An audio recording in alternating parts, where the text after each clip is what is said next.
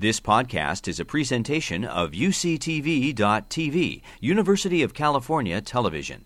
Like what you learn, help others discover UCTV podcasts by leaving a comment or rating in iTunes. It was incredibly exciting to see the data. It was uh, almost surreal. This is a phenomenon that had never been seen before.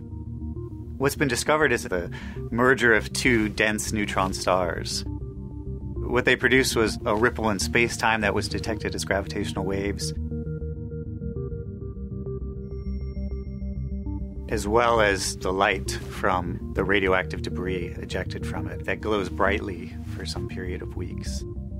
And in that radioactive debris, we see signals of formation of many of the heavy elements around us, all of the gold and platinum and other precious metals from that, we conclude that basically um, there's enough material produced in these events to basically seed the entire galaxy and the, and the Earth with, uh, with all these heavy metals that we uh, find around us.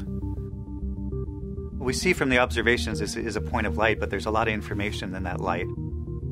Its exact uh, spectrum of colors across the rainbow, its brightness, and how it evolves over time. But you can distinguish whether you're seeing the heaviest elements or lighter elements based upon their color. The, the lighter stuff looks blue, the heavier stuff looks red.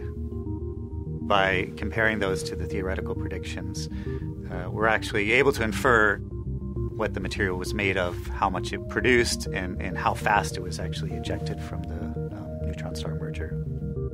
These events produced large amounts of, of gold, maybe hundreds of Earth masses worth of gold, and even more platinum maybe 500 Earth masses worth of platinum. I think without the theoretical uh, modeling that we had done, um, we'd all be pretty mystified as to what exactly we would, had seen.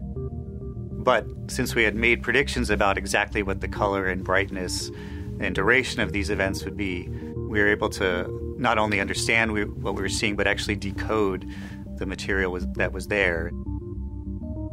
It's exciting to think that something that's so kind of far out and distant in space is is so closely connected to something as his home in terms of the, the ring on your finger uh, or, or, or, the gold uh, chain around your neck.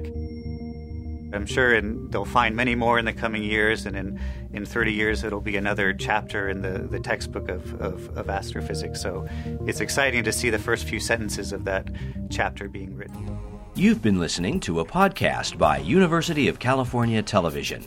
For more information about this program or UCTV, visit us online at uctv.tv.